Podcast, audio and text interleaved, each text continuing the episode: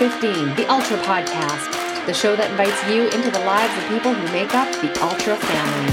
Here's your host for these conversations, Larry Ryan. Thanks, MJ. Welcome, everyone, to season four of 515.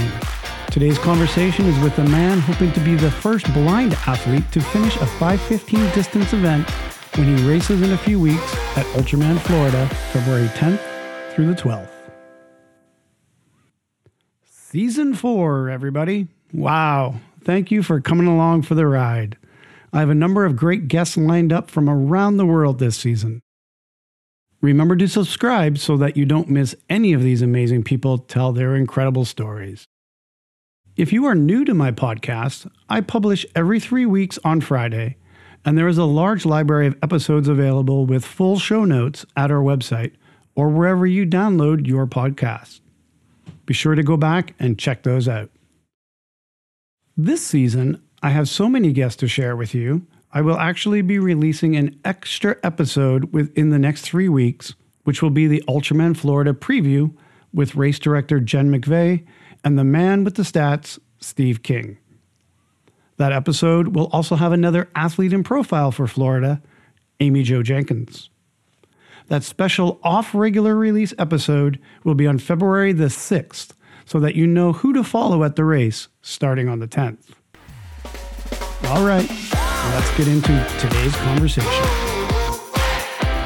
My athlete in profile today is a certified coach and the director of the New York Metro region for Achilles International, a global adaptive sports and advocacy organization serving people with disabilities, like himself.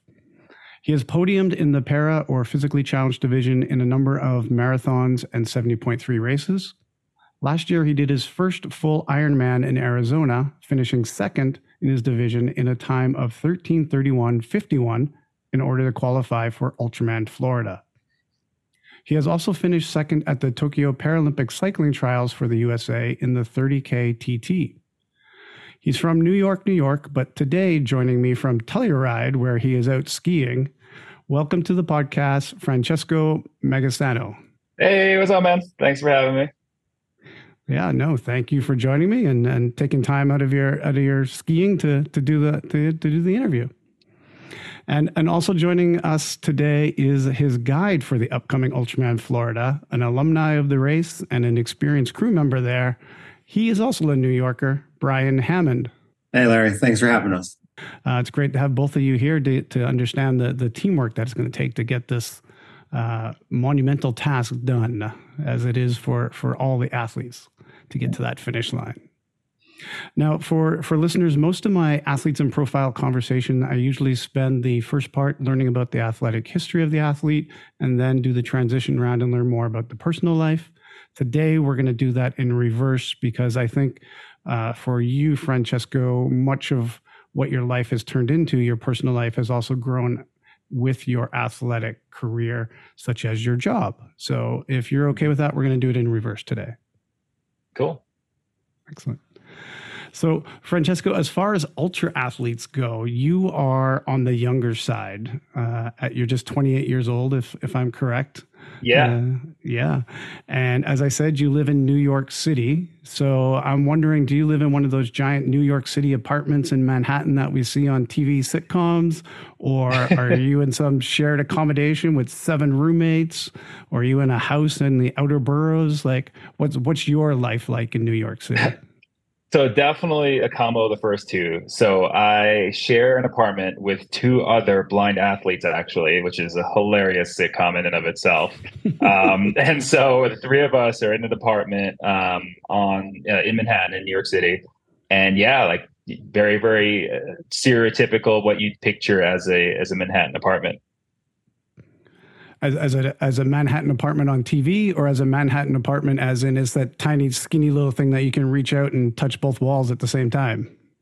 Oh, when I, when I wake up in the morning, I can knock on the wall behind me and basically wake my, one of my buddies up. And if I go to the bathroom and knock on that wall, I wake my other roommate up. So it's very it's very close together. Yeah. yeah.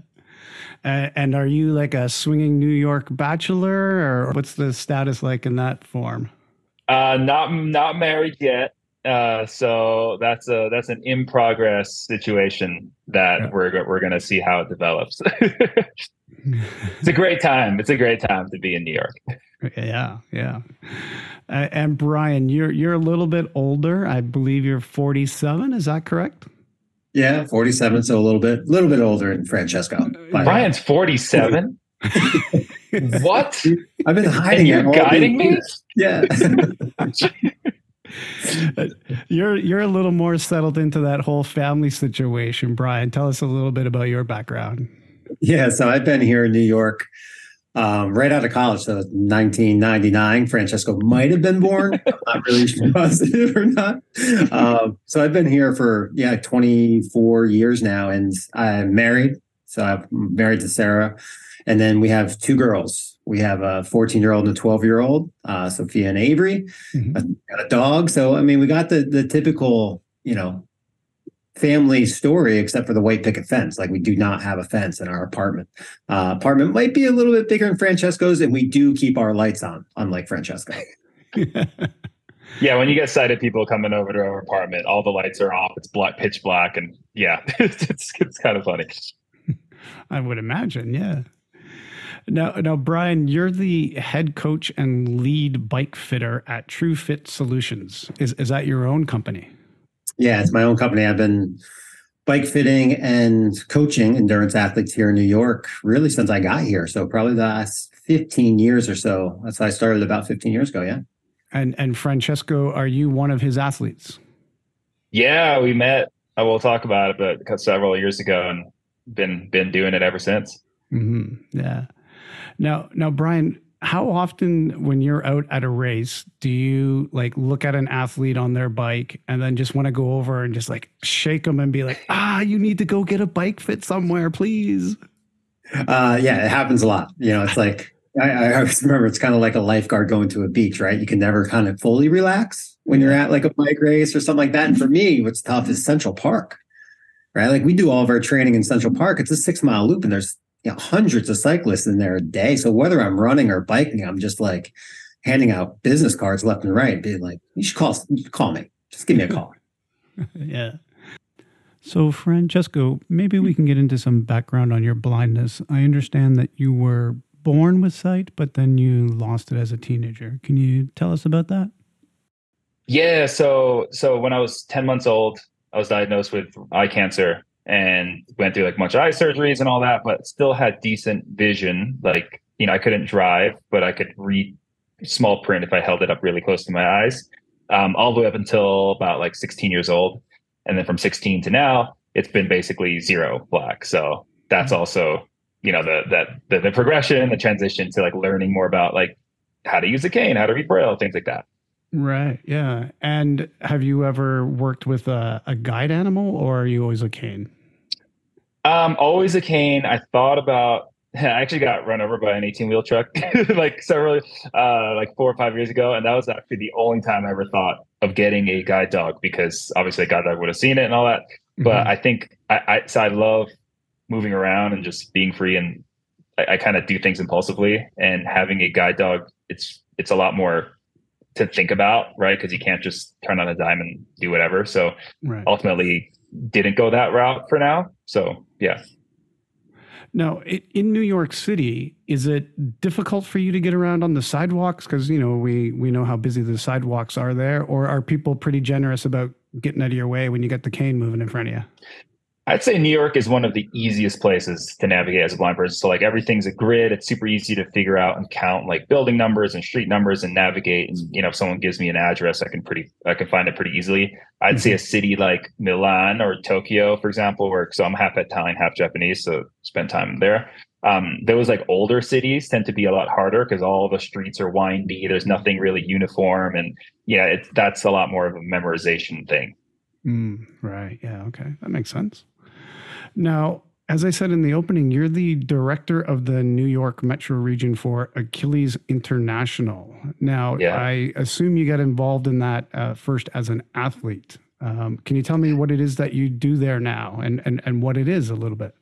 What is the mission of it? Yes, for sure. So Achilles International, it's it's a global organization. They have chapters around 80, 85 chapters all around the world. Um, and it basically gets people with disabilities involved with endurance sports. And so for the majority of people, it's running or walking or rolling, right? So if you have like a spinal cord injury, a lower limb loss, you might ride a hand cycle if you're not able to run like ambulatory. Mm-hmm. And so that's the, the core program. And we also have a multi sport program called Try Achilles. And that's how I kind of started my way. Um, 2017, I, I found Achilles because this guy in a grocery store basically came up to me and was like, Hey, you're blind. You should join this running group. And I was like, Okay, cool. I'll Google it, make sure it's not like a cult or something. And as long as it looks kind of normal, I'll show up, which is what I did. And so um, five years later, you know, and I lead the the operations and the growth and all that stuff for New York City Achilles. So we have borough uh, chapters in four of the five boroughs um, of New York, serving like kids, veterans, adults, everything with disabilities. Oh, that's great.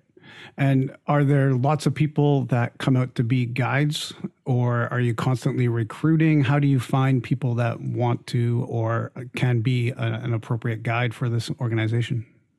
So the biggest recruiting tool that we have for volunteers is actually our neon yellow jerseys and hats and logos and all that stuff that people just see running in the park and they just go home, Google it, like figure out what it is and show up. That is honestly like 85, 90% of how we get volunteers. Um, mm-hmm. I lead a Saturday morning workout in Central Park every uh, every Saturday year around the Rainers Grind. And I'd say on average, we'll have, I don't know, like 30 to 40, 30 to 50 people with disabilities, and then maybe 30 to 100 volunteer runners. So oh. just depending on if it's like, you know, 10 degrees or whatever it is. right. Yeah. And is there a training course that the volunteers do, or do they just show up and it's thrown into the fire and we'll teach you what to do? Yeah, so I, I lead a, a, a, new guide orientation and training. And so it goes over how to guide different athletes with all different disabilities, how to ask questions, you know, like safe verbal cueing, what to do in emergencies, all that stuff we kind of go over. Mm-hmm. Um, and that's the basic level of guide training. Um, and then we also have guide trainings for a little more advanced. So like for race guiding, it's a little different than training, you know, like running in the park guiding. Mm-hmm. Um, and then also cycling guiding, so like tandem piloting, uh, open water swim guiding, all those other aspects of guiding we also cover and, and do training on. Right.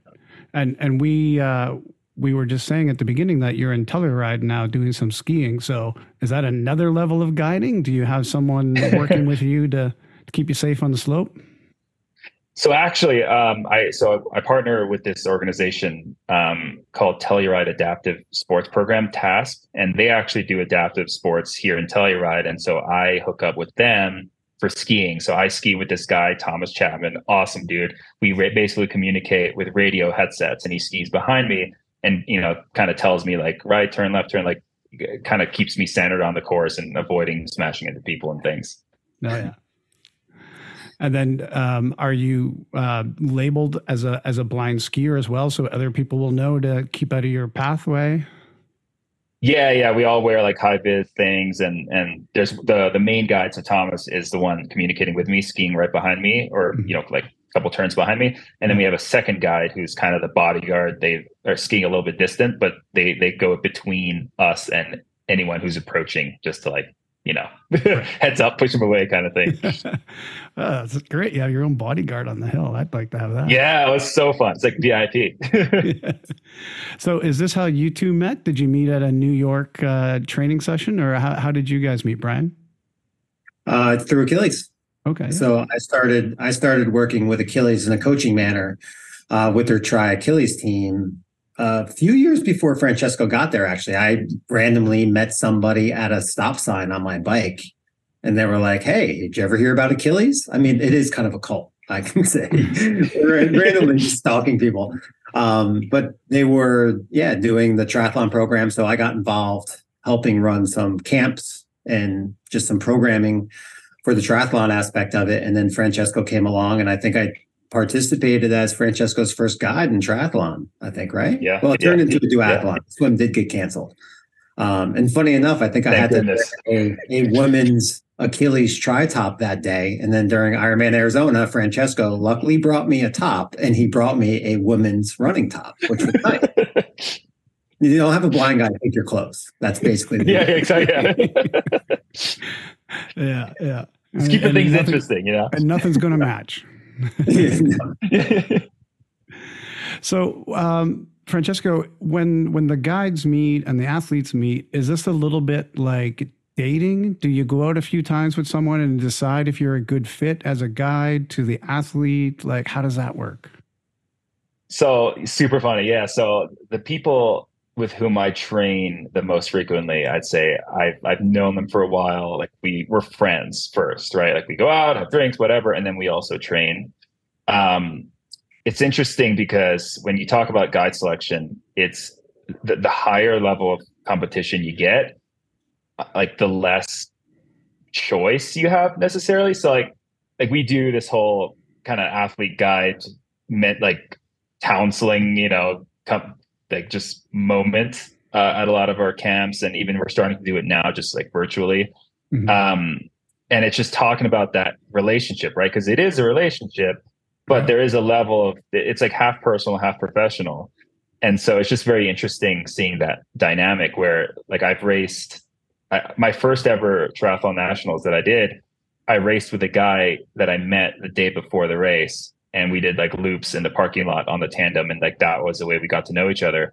And like mm-hmm. completely different personalities but we, like we were connected through a team. He's like you know it was a pro and we just like you know not not the same setup that you would do if you were trying to look for like a weekly training partner let's say like in right. the neighborhood. So yeah.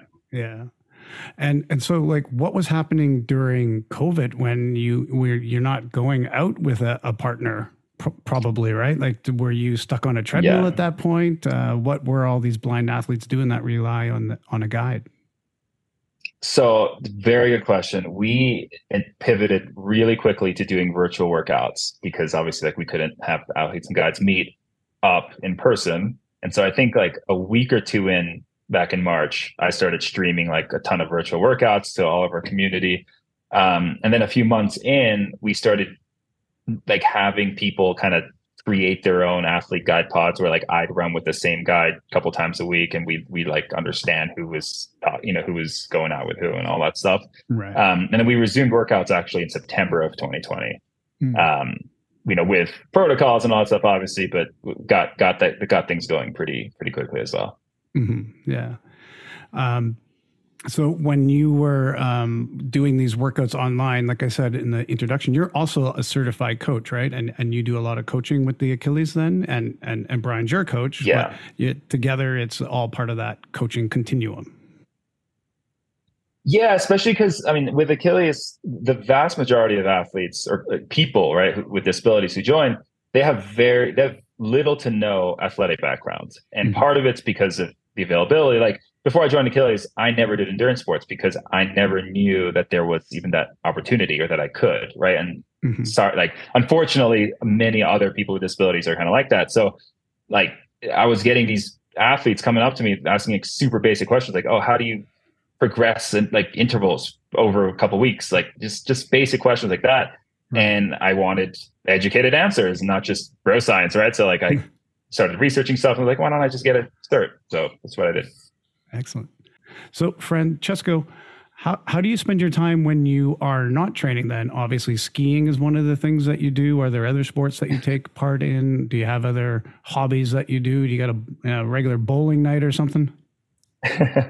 um, yeah. So, well, sport wise, um, I've been getting into hiking a lot. And so, like, exploring, it's surprising how much cool hiking there is just within, within like New York City area, like within an hour and 90 minute drive. Mm-hmm. Um, and so I've been I've been doing some of that. Uh, bar trivia is super fun because oh. then you get to like gather with your friends and just you know explore your your knowledge of random trivia. I, I do that um, every Tuesday night as well with my friends. You do bar trivia? That's so fun, man! Right? yeah. yeah. So just and honestly, like between training and working, like it's it's it's fun. It's all it is. well, great, great. And I saw on your Instagram that you rang the bell at the Nasdaq recently. I, I, I know I it was yeah. to do to do with uh, the Achilles, but how how were you chosen to to do that out of Achilles? Yeah, well, so we had a, a small group, the CEO of Achilles, plus like several of our directors and and VPs and stuff were there, um, and it's just fun. I mean, it, it, it gives exposure right to Achilles or for Achilles to a group of people that may not know about Achilles. So right. it's just it's another cool opportunity. Yeah. Um, Brian, how, how about uh, you? Do you remember, like you said, you've been doing these ultra sports now for 20 some odd years. Do you, do you remember what it was like before ultra? What, what was your life like then? Uh, no, it's too far, too long ago. Um, yeah, no, I've always that you were involved in uh, growing up. You know, growing up, I you know typical team sports, you know, football, uh, wrestling, track and field, and then I was always into biking. So I always raced BMX bikes when I was a kid, and that led me to mountain biking, kind of down this whole path. Mm-hmm. Uh, as far as hobbies are concerned, man, I'm just a little ticked that Francesco hasn't invited me to Tuesday night bar trivia. I mean. I think I'm a pretty smart guy, and I I, I like beer, so I, am not sure what the heck happened. You're there. on, Brian, on and off the race course. Jeez.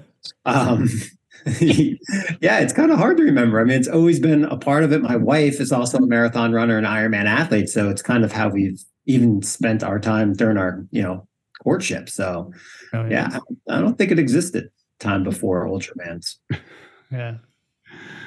All right. Well, uh, let's get into our transition round, Francesco. Uh, we'll we'll do some rapid fire questions. You give me some rapid fire answers because we just do this for two minutes in transition, and then we'll talk more about uh, your sporting life on the other side. Cool. Okay. Uh, what is your go-to workout music? Ooh, rap or metal or country music. So you don't play it for both of you, then? It's just for you oh, so we, we very rarely train together. We only basically race together. It's just hilarious. okay. uh, which athlete do you most admire? Uh, oh, next. There's too many. Okay.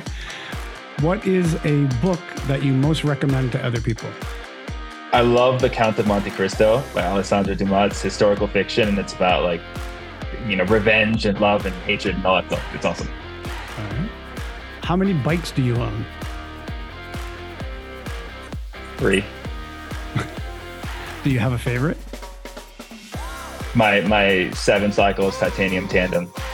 It's pretty rad. What is the favorite event that you have done so far? Oh, it's like asking how many stars are in the sky. There's so many good ones. I don't know the the most recent one. I know. Ironman Arizona. All of them. What's on your on your bucket list for something that you want to do after you finish Ultraman? Um, some race in Hawaii, some some capacity. I don't know. I know there's like a few different options. There are a few different routes we could take, so that'd be fun. And post race, what what's your favorite food? What do you indulge in after a race?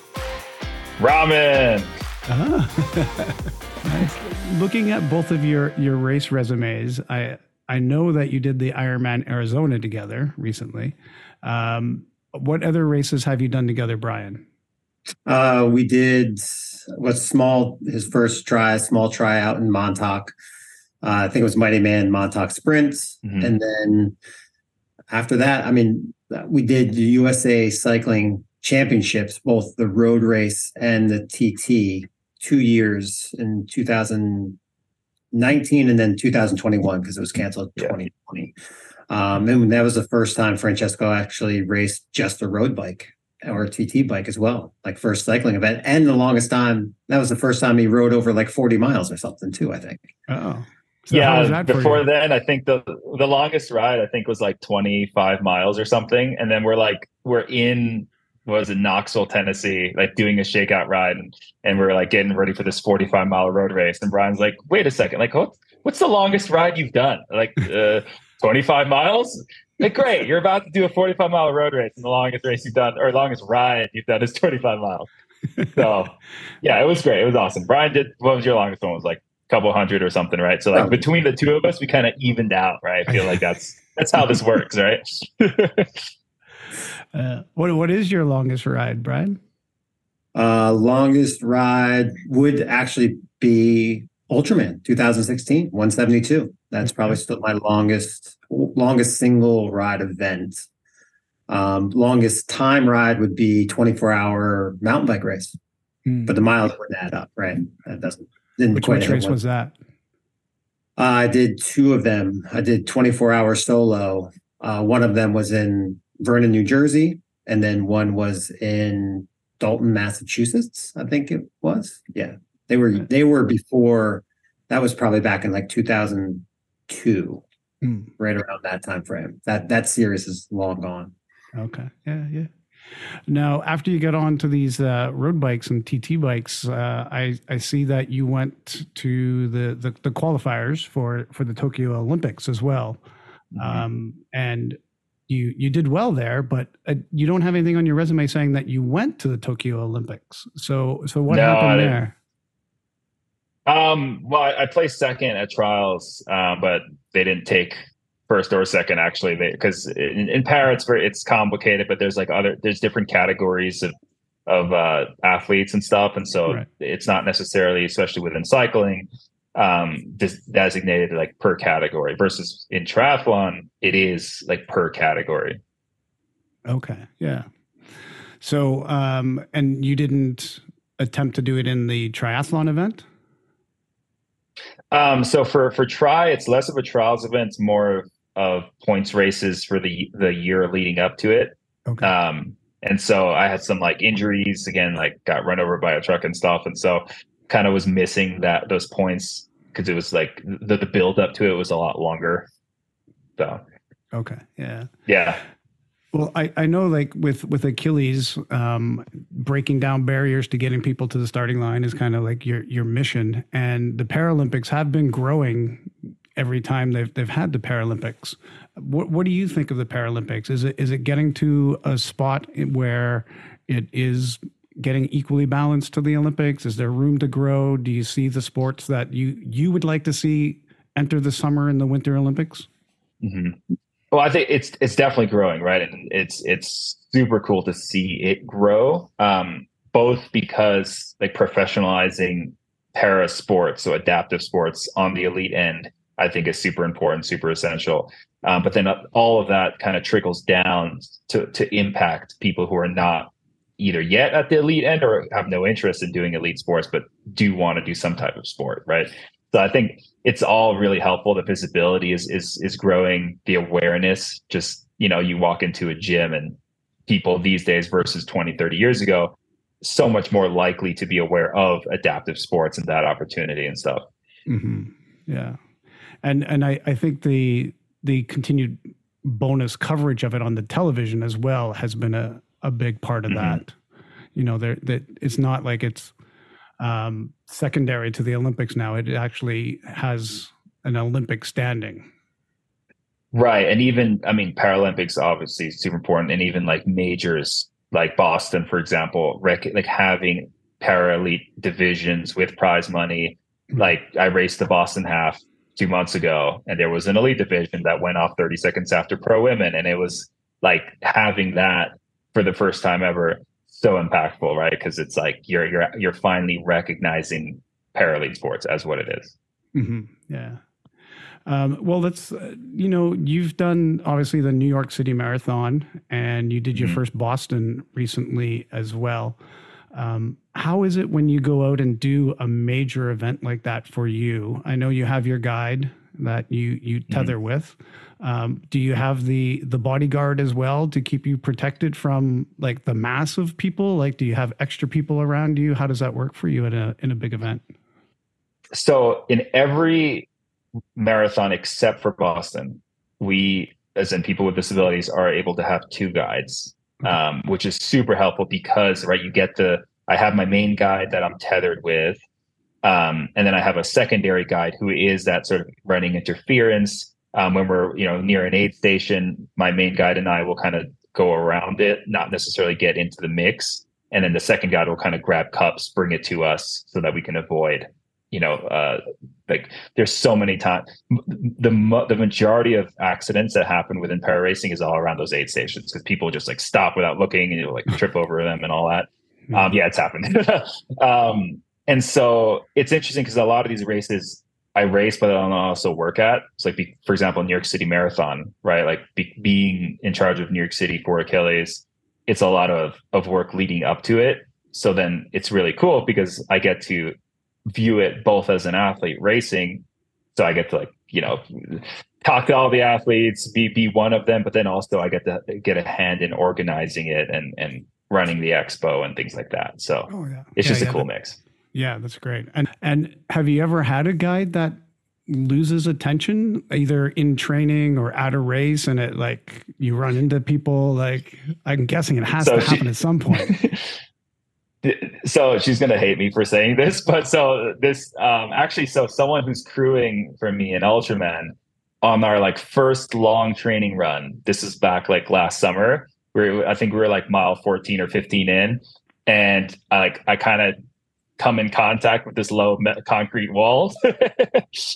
and yeah, yeah, yeah. It was it, it's it's great. Well, and actually, we so we we raced a. I completely forgot about this. We raced a 5K several weeks later, um, and we came in first, which was good. But then the, the bad part is that three feet across the finish line, I, we go like straight into a cone. So it's kind of a rocky start, but then we placed second at Boston together. We did the Marine Corps 10K, we did the Dallas 50K, this all in like the last couple months.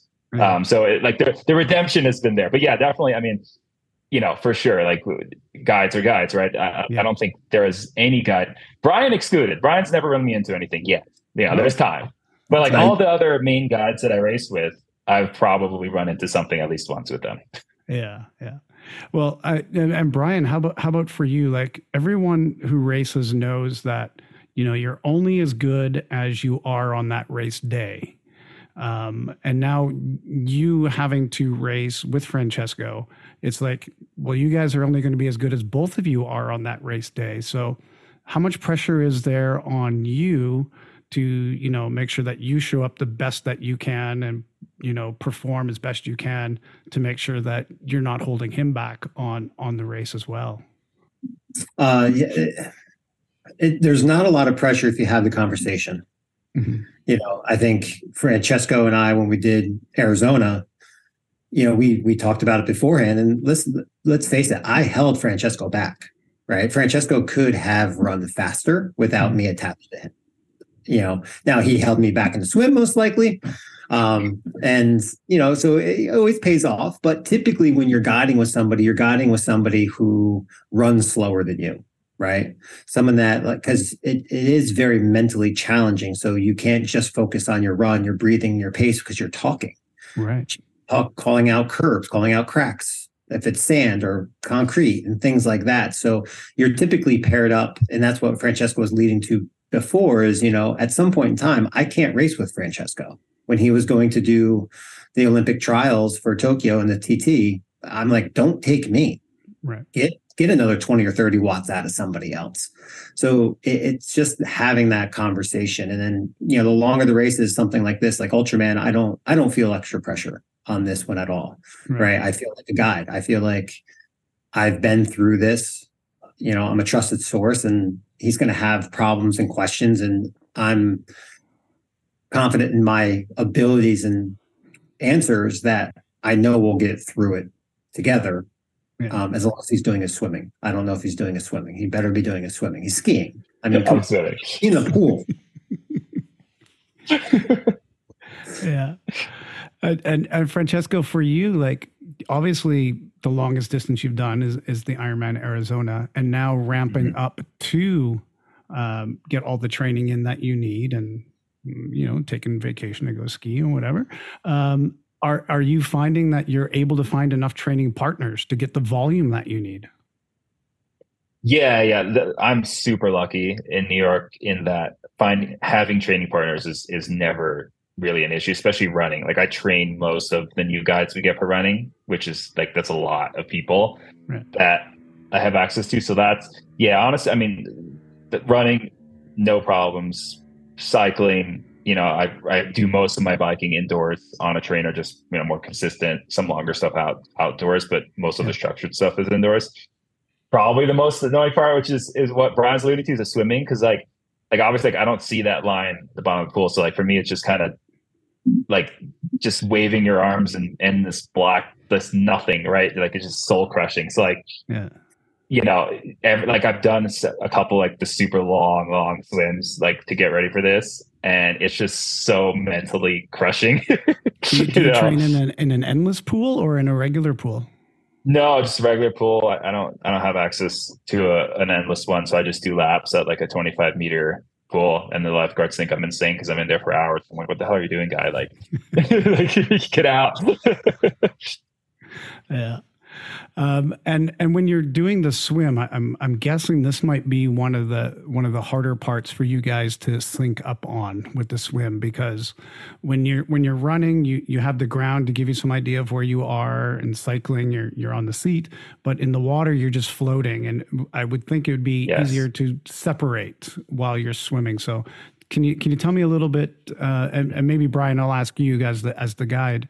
Can you tell me a little bit, like how is it to match stroke rates and be able to make sure you stay that straight line and stuff like that? Yeah, it's it's not easy. That's for sure. It's you know we're tethered, so we have a tether that goes around our waist and then our thigh. So Francesco's off to my left side. We're we can separate enough that we're not hitting each other I mean, typically, occasionally, you know, I'll see Francesco's hand kind of come under my face, or like I'll get a little bump on the side. But the hard part is trying to go straight. That's really the hardest thing. So, you know, if I try to stop every five strokes to try to straighten him out, we'd be in there forever. So you just get to the point where you trust the tether mm-hmm. for the most part. And, you know, if he starts to feel that that pull, he'll start to correct and he'll start to kind of move to his right a little bit, typically bump into me and kind of re reassess where he is. Right. And I just, you know, maybe quarter way into that Ironman swim, I was just like, well, there's no way I can tell him anymore. I just got to keep swimming straight. And then hopefully that this works. And then at the buoys, it has to, you know, we got to stop. You know, let's just stop, tap him on the head. He pops up, right hand turn, gives him a second to kind of get reoriented because that's the part I was taking for granted at first. I was just trying to make the turns without letting him know. And then realizing, you know, he pointed out to me in the, the warm up swims of like, that's one, how he can kind of tell distance, right? How long yeah. we've been like, I can see the buoys coming. He can't. So it's like, how long have we actually been out here and are we moving?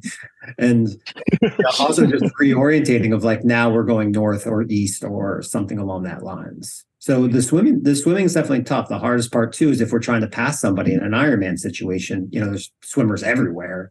Mm-hmm. So to pass somebody, we can't just split them because we have the rope. Or there's times when people try to split us because they're not expecting someone to be tethered. Right. So they try to swim in between us because it looks like they're a gap, and all of a sudden they're just caught up in a rope.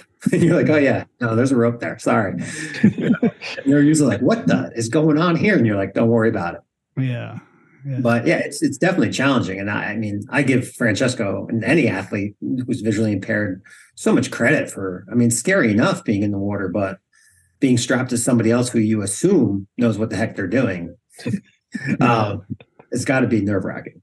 Yeah. Because I mean, even with the regular Ultraman race, when you're following your your kayak, um, you know, you're counting on that person to keep you straight. So now we're going to go another level down. It's like you're going to follow a kayak and he's going to follow you. And it's like, yeah. Yeah, I actually think it's going to be a little easier that way. Um, mm-hmm. You know, having that kayak there will make it easier for me personally not to have to sight so far. Right. right? Using that kayak and understanding, like, you just got to trust them. You know that they're that they're taking us in the quickest route. So I think that might actually be a little bit more helpful. I'm hoping, at least. Yeah. Mm-hmm. Um, so that that's the swim. Uh, let, let me ask a couple of questions about your your biking. On your tandem bike, what what are the bike positions? Like, I assume you probably have normal aero bars on on the front, mm-hmm. but what do you have on the back? Are you able to change positions on the back? Um. So yeah. So I don't have aero bars in the back. I have very low drops. Um, and but so I'm also six five, six inch, so I'm six six, and a lot of my pilots are not six six, and yeah. so like for me, it's it's always a quite like if I'm doing a sprint race because all the para stuff for for nationals and all that stuff, those are all sprint distance, right? So 20k bikes for that, like I, I can I can get down real low for 20k, like it's fine for 112 miles or for for Ultraman, like there's no way I'm fully tucked because it's all the hand on it's all the weight on the hands right like my hands are basically numb after 20 30 minutes Um, so it's it's definitely going to be a question of aerodynamics versus comfort and and all that stuff. Yeah. So you, you don't have a lot of positions that you can switch into to stay comfortable on that full day two bike ride. No, because there's also the like they regulate the, the total length of a bike. So when you're like ordering when you're getting a bike, you can't just get it so long that you can fit aero bars in the back. Like there there's there's a ton of limitations like that as well. So yeah. you know, if I was a foot and a half shorter, then maybe like we can figure out a TT position in the back as well, but it's just not possible. Mm-hmm. And and how do you travel with it? How does the bike break down? Does the frame come apart? Yeah, so it breaks apart into three pieces, and so it fits into two normal sized luggage, like checkable suitcases. So yeah. super convenient. That's great. Yeah. And now, would would either of you know, um, as a, as a tandem rider, is your weight to power ratio is does it give you an advantage when you're when you're out there riding, or is it a disadvantage? Scientifically, it's, what do you think?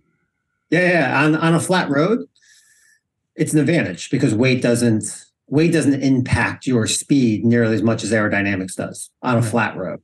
So on a flat road, yeah, we can we can get going. On an up a hill, yeah, we're a little bit at a disadvantage there. Um, but still, it's watts per kilogram. Now, our our watts don't necessarily just combine, right? If I'm doing 200 watts and he's doing 200 watts, we we don't get 400 watts out of yeah. that. I don't know what the mathematical equation would be. We've talked about testing it, like trying to figure it out using like a power a, a, a power hub right? Mm-hmm. Like a power tap hub wheel, and then also using our power meters because we'll both use power pedals on the bike, and then we can you know take those and figure out what is actually resulting to that back wheel. We haven't done it yet, mm-hmm. um, but we've definitely talked about and thought about doing that. It's hard to find power tap hub wheel that's made for a tandem, so that's that's one part, part of it. Um, but we definitely have, I think, I don't want to say an advantage, but an advantage probably on the flat road. We get moving pretty quick. Yeah. Yeah. Yeah. I guess there's not just not enough people riding tandem to have a lot of scientific information out there about it at this point, right? Yeah. For I'm sure there is, especially on the track. Most mm-hmm. likely that's probably where it would originate. You know, track track tandem cycling is much more popular than than road tandem cycling racing wise. Yeah.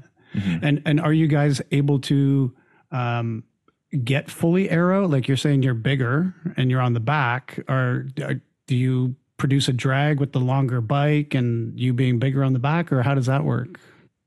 For longer races, yes, because I'm not tucked as low. If it's like a sprint distance race, I can basically plank for 20, you know, for 25 minutes or however long it takes to do 20, 20K and yeah. it's fine. But like my hands start going numb after basically 30 minutes if, if I'm in like the full, full low position. Right. So if we're on the bike for hours, there's no way.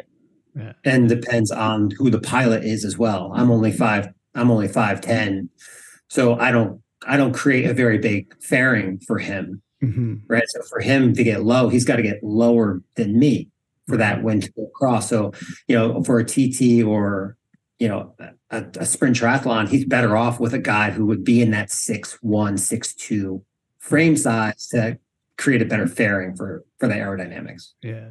And when you did Ironman Arizona, Brian, did you notice anybody trying to draft off of you guys? Do you create a bigger draft zone? the bike's the bike's too long. I can't see past Francesco.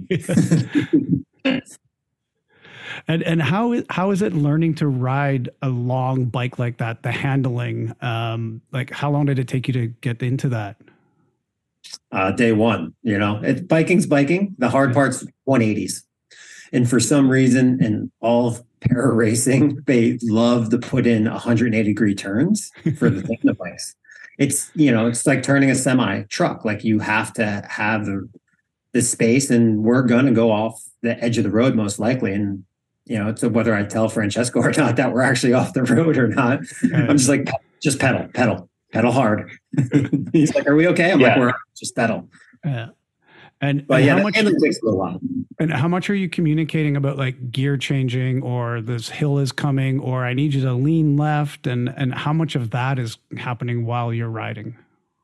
Should be a lot. Um, Francesco tells me to talk more. You know, the hard part I find is as a cyclist, we think everything. Like we see the hill coming up, we see the corner, we know to put our right foot up. It's thinking out loud that's really the hardest thing is thinking out loud and screaming it out so he can hear you know over the wind. Mm-hmm. but that's that's the thing is you just got to constantly talk even to take a drink. Like he has to say to me like i, I want to take a drink. We have to stop pedaling because our you know our feet are in, are in step. Right. So for him to reach down we got to stop. It shifts the weight of the bike as well and all that stuff. But that works itself out pretty quickly now, Francesco, you were saying with your skiing that you actually have uh, a speaker in in your helmet. Is is that allowed in in the racing? Um, I don't really know, honestly. Um, there's uh, there's a lot of rules in para racing that just come over from UCI or other, you know, like the able body side, just because, like for no real big reason. So, like if there's a rule that says like you can't have a radio in your ear, it, it could just be transferred over to para racing without for, for no reason, you know? Yeah. Um, I, I, I mean, if we're going into the wind, there's very little that I can hear, even if he's yelling at the top of his lungs. And so, but because like I've raced with Brian so much, like I know, I basically know what he's going to say, right? It's either turns, in which case I just have to hear right or left. Everything else I can kind of figure out based on like how he feels on the bike, what the frame is doing. Like you can kind of, you know, once you get to know someone, you kind of tell what what's going to happen. Yeah. Um, so yeah, but no, we we I haven't tried radios or anything like that. Mm.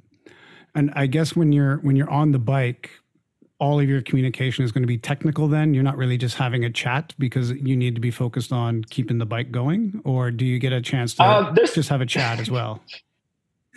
There's definitely a little bit of chat, you know, especially like the longer the ride is, right? It's like, oh man, my butt really hurts. Like, there's definitely there's definitely some communication going on. Um, yeah, for sure. yeah. Well, I know most 515 athletes will get to a point on day three, usually, where they don't want anybody to talk to them at all. You know, they'll be sending the pacer away back to the crew vehicle and they don't want people to talk to them. Um, have you guys talked about that? Are you going to be able to do that? how, how are you going to approach when we get into these moods on, on, on a three day trip here?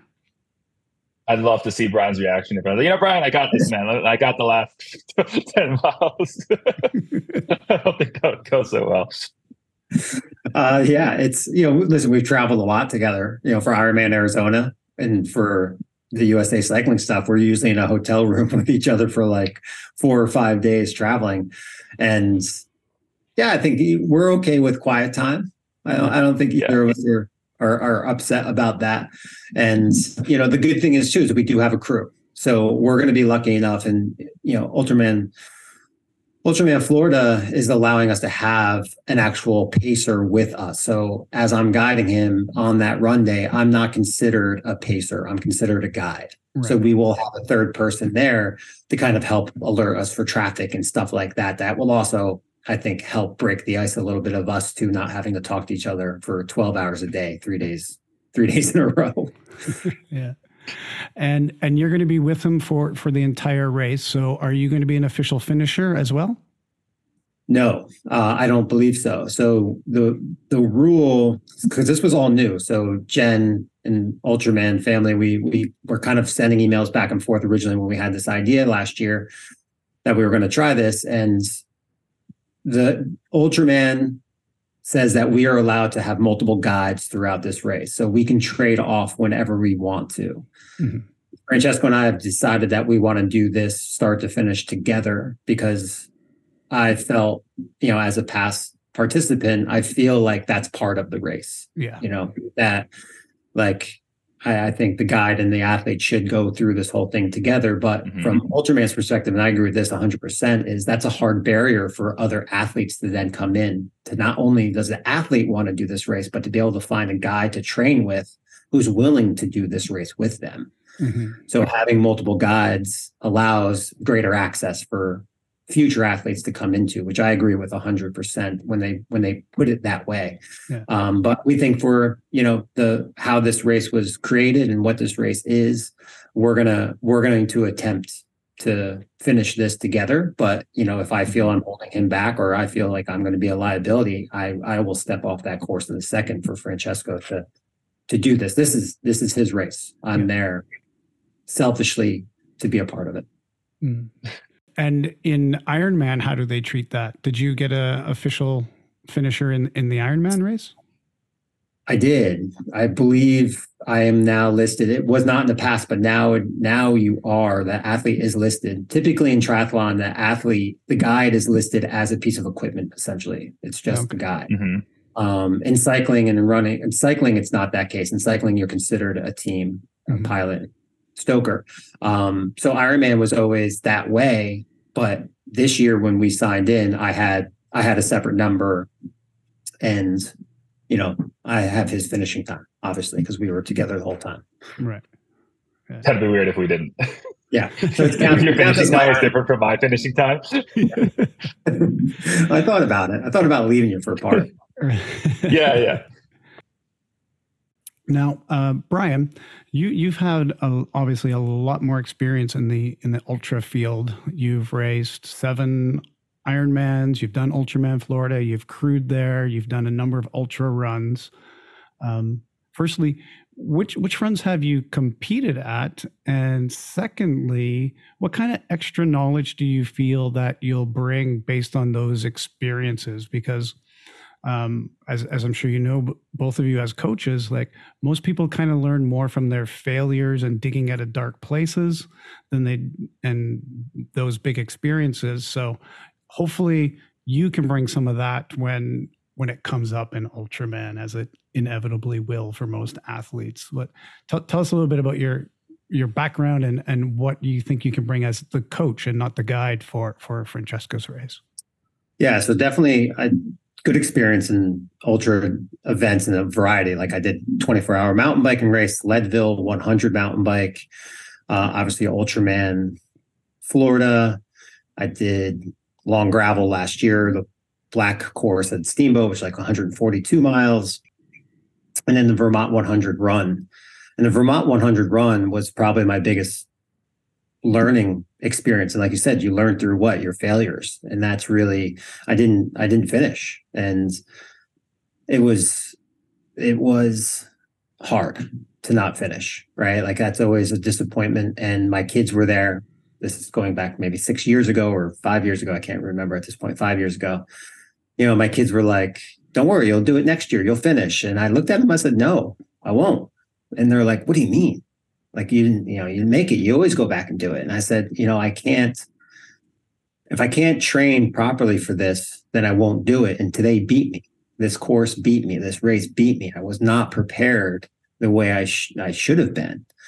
You know, mentally I was, and emotionally I was, but physically I wasn't there uh, for that amount of just elevation gain training in New York. I just couldn't get it. Mm. And, you know, I, I, learned so much from that point. And, you know, what we're trying to find all the time is what our limits are. And that day I found my limit. Like that was it. And, you know, I think that's that's the lesson we're all looking for. And that is the knowledge that I will use going, I have used going forward to everything. And that I'm sure we're going to need in this three days at some point in time, everybody wants to stop. Mm-hmm. You know, at some point in time, you have that conversation of like, you know, why keep going? Should I keep going? Can I keep going? And it's just, you know, making sure you're surrounded with the people and your crew that are there to give you the honest answer and say, no, yeah, you're done. Like you're not going to make the time cutoff, right? So you can either go get lost in the woods for a little bit or, you know, be safe and, and cut it off here. And I'm sure there are going to be points, you know, for like you said, every every Ultraman athlete, especially on day three, at some point in time, is like, what am I doing? And you know, am I going to make this time cut off? Yeah. And I think that's what that's what I'll bring, you know, and most of it's just empathy and understanding how he's going to feel understanding how I'm going to feel that day and realizing, you know, this is where guiding is actually easier. And I thought Ironman Arizona was one of the easiest experiences of my life because it wasn't for me. Right. It mm-hmm. wasn't, can I stop or will I stop? It wasn't, that wasn't a choice. It's, I don't have a choice to stop. Right. This is, if I stop, Francesco stops, and I, I can't make that choice for him. He's got to make it. Mm-hmm. So I'm I'm thinking it's going to be easier for me on that third day than it is going to be for him. Nervous laughter. Nervous laughter, exactly. And, and, Francesco, how how are you feeling for for your readiness? Have have you what's the longest run you've ever done? Or what are you thinking about this day three? Do you feel prepared for what's ahead in this 515 race for you? Yeah i see well obviously you know first of all like disclaimer right having like no idea about what i'm getting myself into. I, I, I like I, I did the i did a 50k and that's the longest run i've done. But like I, you know i feel like a de- like a decent runner like whatever like i'm sure it'll suck but I, am honestly, if if, if I had to choose like one thing that I'm most worried about, it's the swim, because like I never grew up swimming. I started swimming five years ago, and trying to learn a very like visual stroke like freestyle when you have no like I still have no visual conception of what it's supposed to look like, and so like trying to do that and all the limitations around swimming and you know dealing with people in a lane when you can't see that. I don't know. It's just like it's just a long time, right? And where like a lot of different factors and elements can come into play. That's honestly what I'm thinking about. Like biking, yes, it's long, but like Brian and I have done biking. Sure, it'll suck, but mm-hmm. it's biking and running is running. Like honestly, like, if I can get through that swim, I I think the weight will come off. And again, I'm sure it'll suck the rest of it, but it's yeah, I'm just, um, yeah, that's the way I'm at. There's, there's like so many unknowns. I think that's the thing, right? It's the unknowns of a 10K swim. Yeah. And this is what's so great about it, right? This is that, like watching Francesco talk about this is what's so exciting about these ultra distance events, right? Is like you don't know what's to come. It's mm-hmm. so scary that you are not guaranteed a finish line. In most of the races we keep doing, we're guaranteed the finish line. We've been there, or it's so attainable. We know our friends have done it. Mm-hmm. Right? 10 of your friends have all finished that Ironman. So you're like, yeah, I can do this. I know Charlie. Charlie did it. No problem. I'm going to do it. Right. This is this is one of these events of like you probably don't know anybody who's actually done it. So yeah. you walk into this like, man, can can I do this? And you're going to have that question multiple times on every single day. That's that's why I wanted Francesco to do this race. Yeah. Like he's young, but he's ready for this. Like he's ready for. He's got that emotional awareness and and and drive. Like this this race. Like oh man, I'm so excited. Like this is going to be. and like I said, selfishly, I get to be there. Like I yeah. get to be there for those moments the multiple moments through there. Like I can't wait to pop up on that kayak at some point in time and look over at him, and he's just like, "Where are we? Like, yeah, how much longer to go? Like, I'm freezing. We've been out here forever. You know, like, oh, I can't wait. It'd be amazing." Well, well, Francesco, great, That's great. uh, in in 2016, Brian finished the race in 30 hours, 52 minutes, and 19 seconds. Are you going to beat that? 30 hours, 52 minutes, and 15 seconds. well, the good news is if he beats it, I still beat it too. so I just, I just, no, no, I, I you just need to like tell me when we're like 10 yards from the finish line. I'll just like unclip the tether, just book it, and hope that I make it across the finish. Like I might go way off. We'll see. sure. I'm sure. I'm, I'm sure I'll tell you 10 yards before, not after yeah, yeah. This blind man come like tearing through the finish line, like, like on his own. well, uh, you know, um, I'm I'm pretty proud right now to say that my my audience is international and and the 515 podcast has had downloads from 68 countries around the world and over 1375 cities so if someone out there is listening right now and wants to find out how um, they can see if there's a chapter of Achilles in their city, what is that website that they go to? How do they go about doing it? And and give us a little information about that because you are also an international yep. organization, correct? Yes. So it's Achilles International. So Achilles like the heel, A C H I L L E S, then international.org.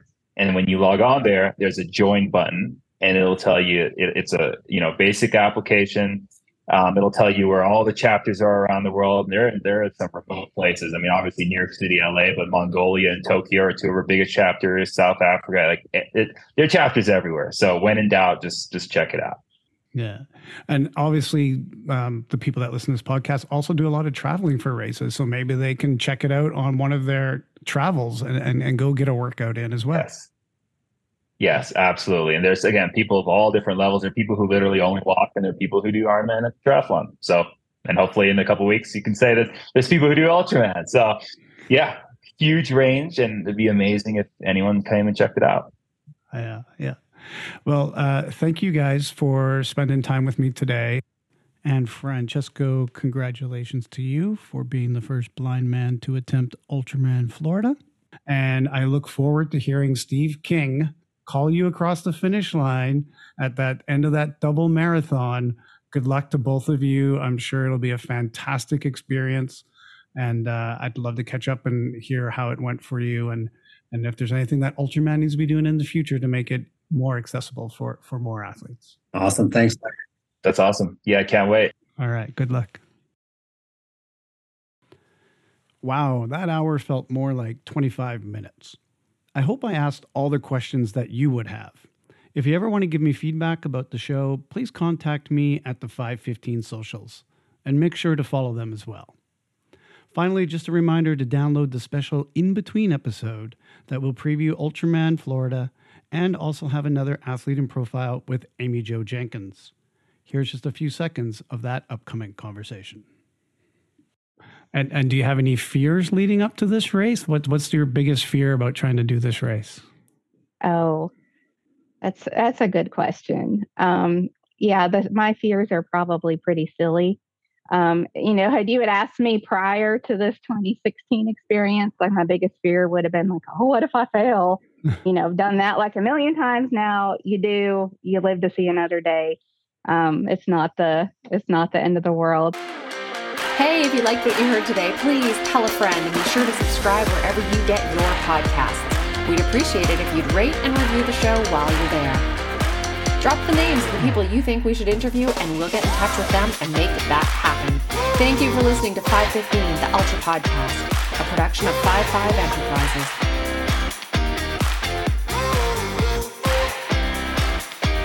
Now, really, go. Go subscribe now before you forget.